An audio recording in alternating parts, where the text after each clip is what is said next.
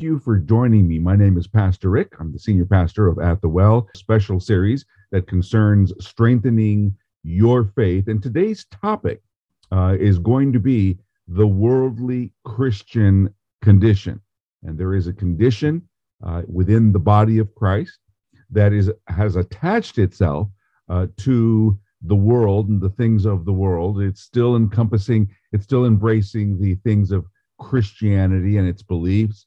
Uh, but somehow a lot of people that have uh, kind of gotten lost uh, in the overall scope of things. And so we're going to broach this subject. We're going to first go through some things so that we can uh, edify ourselves, so we can be strengthened, so we know what we're what we're speaking about, and the direction that the Holy Spirit, with uh, His revelations for us, are taking us. So we don't want to lose anything. We want to grow from it, and I guarantee you, this will encourage you, uh, and this will empower you. Because if you can see some things about yourself that need to be changed, or uh, if you see some things that are approaching you in the world, you want to make sure that these are of God and they're not distractions, and that distraction is being used by the enemy uh, to basically sever us from the correct path.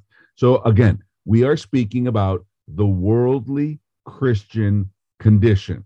Uh, so let's go ahead and let's kind of look at this. What does the Word of God say? What is the Greek understanding, first of all, uh, of, the, of the word worldly? What is it? Well, the word happens to be kosmikos, uh, direct connection, and this is the Greek word kosmikos. It is the direct connection connection where we we get uh, a cosmos, uh, where we get uh, cosmetology, cosmetics, things like that. But this is the root word, and overall, it means pertaining to the world, a temporal uh, uh, position, a position that is attached to the world. Uh, it reflects the world's condition and understanding, but it is temporary. Now, how do we use it? Well, we use it in reference to things like the earth. Uh, obviously, we use it for worldly conditions, but it belongs to the present earthly world as opposed to the heavenly realm. Uh, we understand, and we should understand as the body of Christ, is the, uh, worldliness is a condition. Any condition that is a spiritual condition can be uh, eliminated, can be defeated, uh, obviously with the word of God, and we'll talk about that some more. But it's a condition, just like a mindset is a condition. You can break mindsets and you can break conditions so that they no longer affect you. So we know that there's an out on this one. We know that the blood of Jesus has already defeated these things, but the worldliness is kind of like something where you have let the world's values and perspectives in, and somehow you've meshed them and mixed them uh, into your Christianity, into your faith. And now we have to say that our authenticity of being a Christian, a biblical Christian, uh, somebody who is definitely living their lives by the Word of God, people who are making decisions by the Word of God. There is no world in it. Uh, and so the worldliness is concerned, this condition is purely concerned with worldly affairs, especially to the neglect of spiritual things. Work is more important than my faith. Uh, paying the bills is more important than going to church or, or participating within the body of Christ. It's more important than me reading things in the world take over, they distract me. And now I find my, my relationship with the Lord suffering because the world has come first and my faith has come second. Now, what comes out of my mouth is, oh, sure, I'm okay. I just gotta, I gotta do this first. Uh, you know, I, am always praying. I'm always doing this, but there, that's a condition, uh, and, and, we can say it's a sellout condition. It's something to placate uh, my uh, my encounter with the Holy Spirit, who's bringing me conviction on the inside. I'm not gonna, I'm not gonna talk to you about my about the conviction He's bringing me, uh, but He's bringing conviction. I, I need to put it somewhere. So I deal with it uh, as a condition. Uh, so when you have a fever, what do you do? You deal with it. You there's some kind of medical remedy. Uh, if you stub your toe, there's a some kind of remedy. You, you, know, if you bump yourself, there's ice. There's there's remedy. But there is a remedy, as I mentioned, uh, in worldliness because it is a condition and it is a spiritual condition. It can be rectified by number one, the Word of God. All of this, every single teaching, is always has always got a remedy, and the remedy is the Word of God. So right now, what does the Bible say? First Corinthians chapter 3 verses 1 through 3. We're to we're going to kind of chop it up a little bit here. But uh, verse 1 says, "However, brothers and sisters." Now this is Paul uh, and he's ch- uh, talking, he's speaking to the church at Corinth. I could not talk to you as spiritual people, but only as to worldly people dominated by the human nature, mere infants in the new life in Christ. So, a lot of things were going on in Corinth, a lot of things are going on in our lives. But Paul is speaking to Corinth, and he's speaking to you right now for a specific reason. Paul's goal was to treat them on a higher level, not a lower level. Uh, but their prevailing human nature prevented their spiritual advancement. So the intention, obviously, is to mature. And worldliness is immaturity. Because I have a faith that I have, uh, I'm working on. Uh, I'm working on this relationship with God. It is not a backwards motion, it's a forwards motion. A baby doesn't forget how to walk. Once it learns how to walk, the next step is it just walks faster.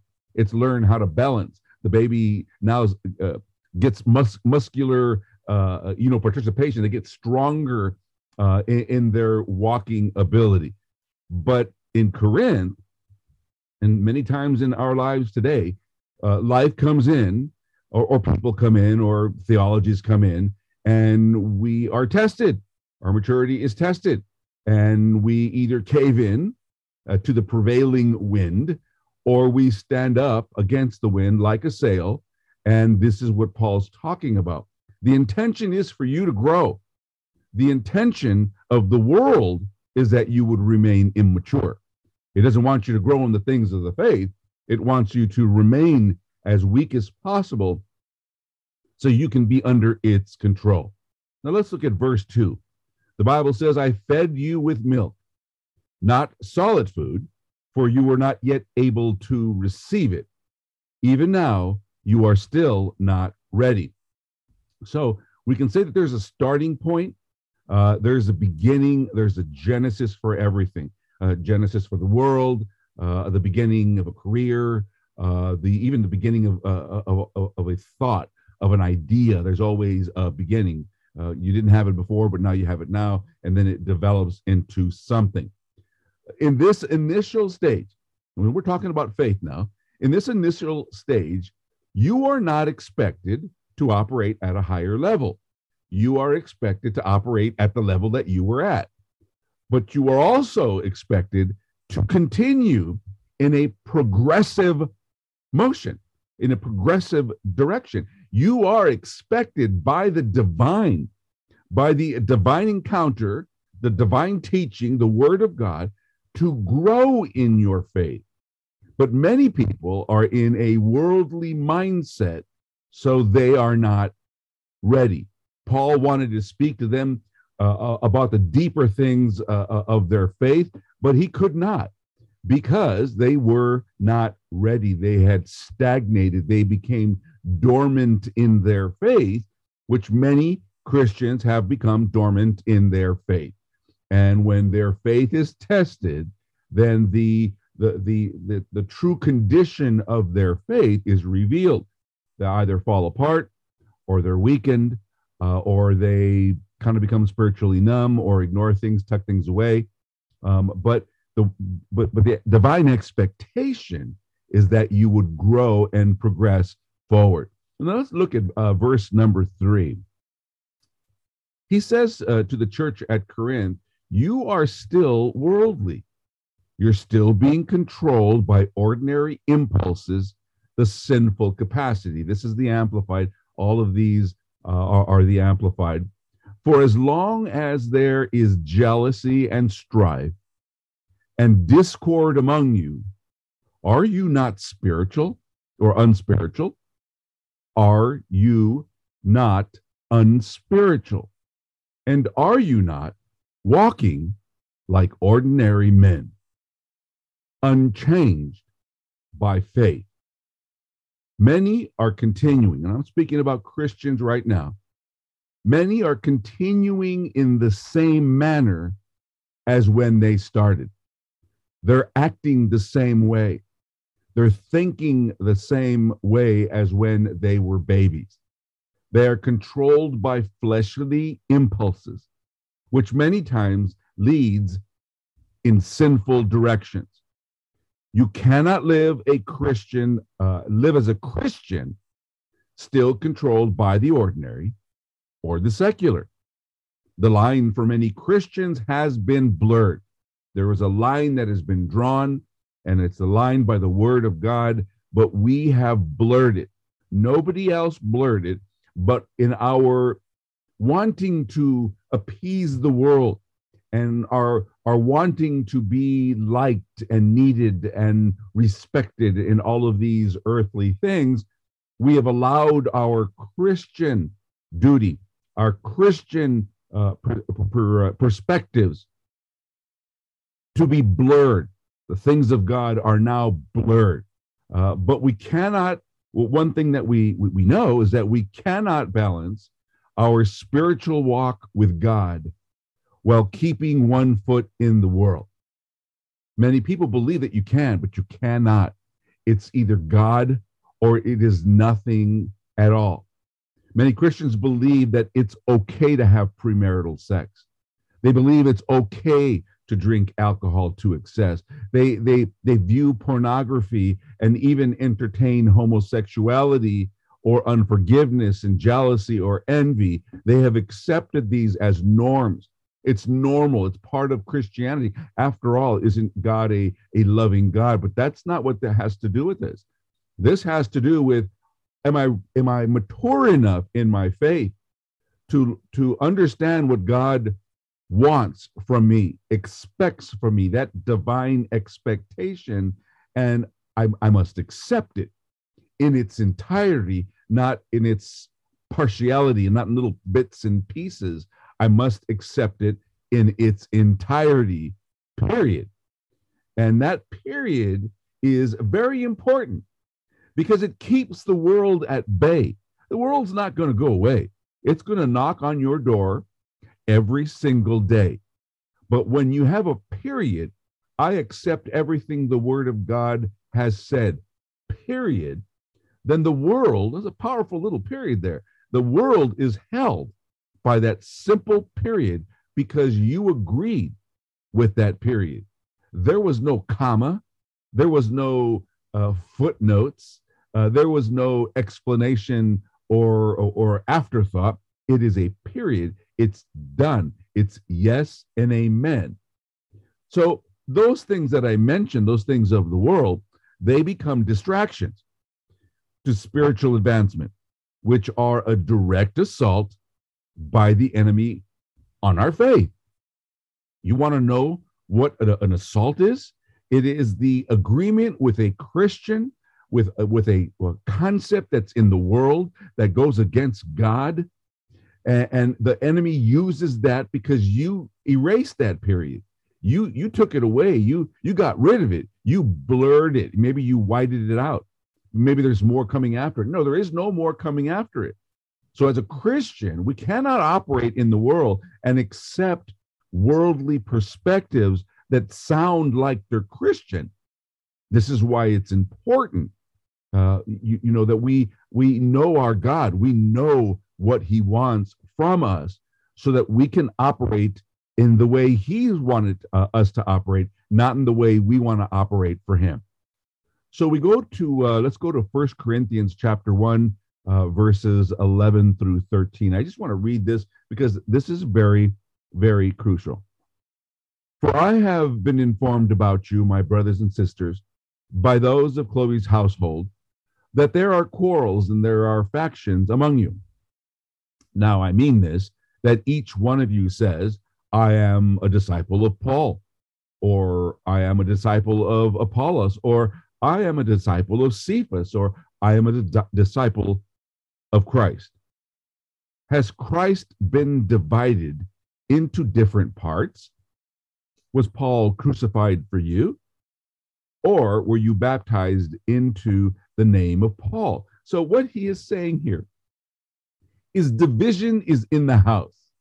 And, it, and it's even coming in the guise of Christianity. Am I part of his house? Am I part of his church? Did he baptize me or did someone else baptize me?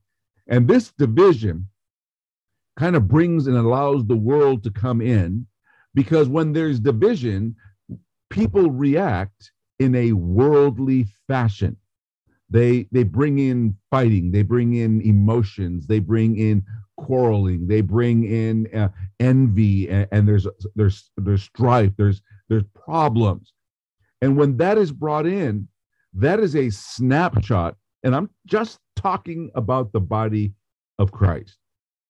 That is a snapshot of spiritual immaturity they did not grow beyond what is going on in front of them. This is all they can do. They didn't they didn't go beyond it. They weren't stretched beyond it to grow into a spiritual maturity so that there wouldn't be any quarreling, there wouldn't be any division, there wouldn't be any faction. This is it. The brakes were put on right now at that moment uh, so we can see the spirit of division, and that is a worldly spirit. The lack of spiritual maturity will always have you behave like you're still part of the unsaved world. They accepted Jesus. They all belong to the same church. They all belong to the same doctrine, but they're arguing among themselves for an earthly matter which proves them spiritually immature. First Corinthians chapter 3 verse 18. Let no one deceive himself. The goal is that it is to be on the mind of every authentic Christian. So the goal is this thought should be on the mind of every one that said, Jesus, you're my Lord, and Jesus, you're my Savior, is to not fall into the trap of self righteousness. Because what that is, is that is deception at its highest. Self righteousness, when you can't see yourself as wrong anymore, that's a worldly uh, perspective. That's a worldly viewpoint, and that's uh, that's based on deception. You think you know something, you think you are something, but if you step back in the spiritual, you're the only one that's saying that about yourself, and so you're deceiving yourself because the world is in your camp. We must always aim for a biblical relationship with God and not through man, not through tradition, and not through mechanics, the things that we are we think we're supposed to do. If the thought is in our head that I, this is what I think I should do for God, then 99% of the time it's wrong. It's because you haven't grown out of a worldly perspective, and that worldly perspective is pulling you down from spiritual growth and I'll go back to this the, the next scripture in in First Corinthians, um, probably verse 19. If anyone among you thinks that he is wise in this age, let him become a fool, discarding his worldly pretensions and acknowledge his lack of wisdom, so that he may become through this process truly wise. Well, most people will say, I'm not going to act the fool just to satisfy something. No, that's not what he's saying. If your mouth never opens, that is the first step.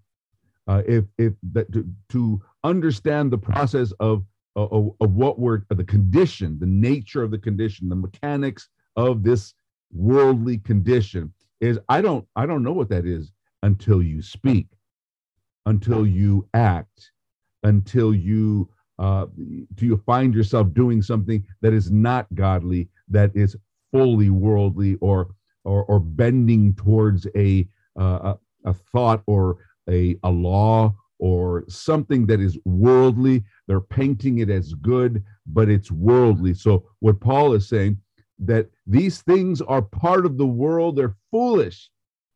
They have nothing good to offer you.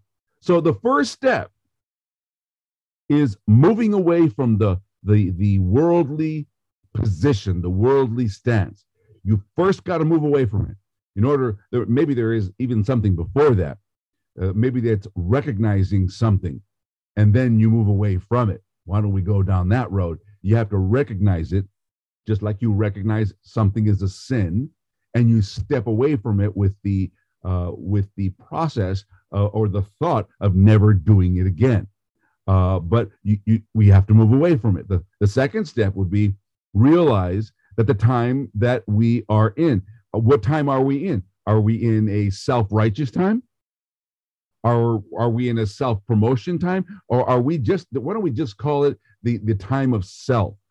If I am in that time of self and I recognize it, then I will be able to see, you know what, I'm operating in the world. I'm trying to balance two two worlds. I'm trying to I'm, trying to appease God and, and what I should be doing for God, but I'm also trying to do stuff in the world and I'm bending towards those things that are ungodly. Uh, and the third step, you know what? It's better to become a fool. Really, what he's saying is it's better to be naive. Okay, there is power in here, but it's hidden in the word fool. It's better to be naive of those things of discarding the worldly opinions and discarding the worldly perspectives and come to the understanding of one's lack of godly wisdom. If I can see there's a lack, I can work through the word of God and through the relationship with God on fulfill or filling that filling that that lack. So that by these we would become wise in the things of God. As a Christian, not straddling two sides. Verse 19, same, same scripture. For the wisdom of this world, nailed it right there, nailed it. For the wisdom of this world is foolishness. It's absurd. It's stupid before God. For it is written in the scriptures, He is the one who catches the wise and clever in their craftiness. The word of God brings to the forefront the condition of the world that we are in. We're in a worldly world, we're in a fleshly world. It is one of absurdity. The Bible says again, it's stupid, nonsense, and it's foolishness before a holy God. The worldly condition should never be able to enter a Christian life. The reality is that without being in the Word of God daily, not not not just on Sundays and not, not just on Bible studies, but daily. We need to be in the Word of God daily. I cannot, I cannot stress this enough. You cannot pick and choose the day you will incorporate the Word eh, of God in your life and expect your life to run smoothly spiritually and naturally. You must include the word because the lack of constant exposure to the word of God weakens the strength and authenticity of the Christian. I don't know about you, but I want to be an authentic Christian. I don't want to be a fake Christian. I don't want to be a half Christian. I don't want to be a Christian of the world. I don't just call myself a Christian. I'm an authentic. I want to be an authentic Christian. Here's the concept James chapter 4, verse 4. Now, James says here, you adulteresses, which is disloyal sinners, flirting with the world and breaking your vow to God. So once once a Christian, there is a loyalty to God that is expected. So, in becoming a Christian, we've given up everything from the back, the past, and we are now moving forward with a loyalty to God. And this is an expectation. This is not a suggestion. The, the, the Bible is saying, you adulteresses. So let's let's break this down. uh, what's an adulteress? Well, like like a marriage, uh, man and woman are expected to be faithful to each other and not flirting with others, thus breaking your vow to each other and then becoming adulterers. So there is a loyalty that we have to each other, and there's a loyalty that is a supernatural, divine loyalty that we have with God. He goes on, he says, Do you not know that being the world's friend, that is, loving the things of the world, is being God's enemy? So whoever chooses to be a friend of the world makes himself an enemy of God. So let's break this down, plain and simple. Two points. Friendship with the world is hatred toward God. Friendship with the world is an enemy of God. You hate God and you've placed yourself as an enemy of God. He uses these words. He, James is using some pretty strong language here because he's trying to get across to us right now how important and how critical this is that we must separate ourselves spiritually and physically from the processes and the perspectives and the distractions of the world. He uses the word the words hatred and he uses the words enemy to drive home the point. We can be in the world or in the kingdom, but not both. You want to be in the world? Be in the world, but you're not a Christian. If you say you're a Christian and you you you you uh, accepted Jesus as your Lord and Savior, then this is the position that you operate from. Uh, they are both of these things are opposite from each other. They're opposite. They're at opposite ends of the spectrum. First John chapter five verse nineteen. We know for a fact that we are of God and the whole world around us lies in the power of the evil one opposing God and his precepts. So those who choose worldliness choose to live in the enemy's camp, period. There's that period again. Can't move it. It's done. Can't erase it. You can't do it. You, you can't write in there in parentheses, you know, like sometimes, uh, maybe, uh, but not all the times. No, those who operate and they choose, because this is a choice. So that means you're you're choosing either to operate in the world or you're choosing to operate in the kingdom of God. So this worldliness places you right smack in the middle of the enemy's camp and you are unprotected. No verse, no chapter, no nothing, because you are straddling a line that does not exist. And you chose that, and you're expecting the title of Christian to, to save you. To no, this is a, as I mentioned earlier, there is a period after you're serving. It's based on that. You you committed. It's period. You're, there is nothing beyond that nothing to discuss. So the way I look at it, to, to sum this all up, the choice is clear. Ephesians chapter 4, verse uh, 14 and 15. So that there are no longer children, spiritually immature, tossed back and forth like ships on a stormy sea, and carried about by every wind of shifting doctrine. To avoid worldliness, we must mature in the faith. We cannot be authentic Christians and participate in the fleshly world.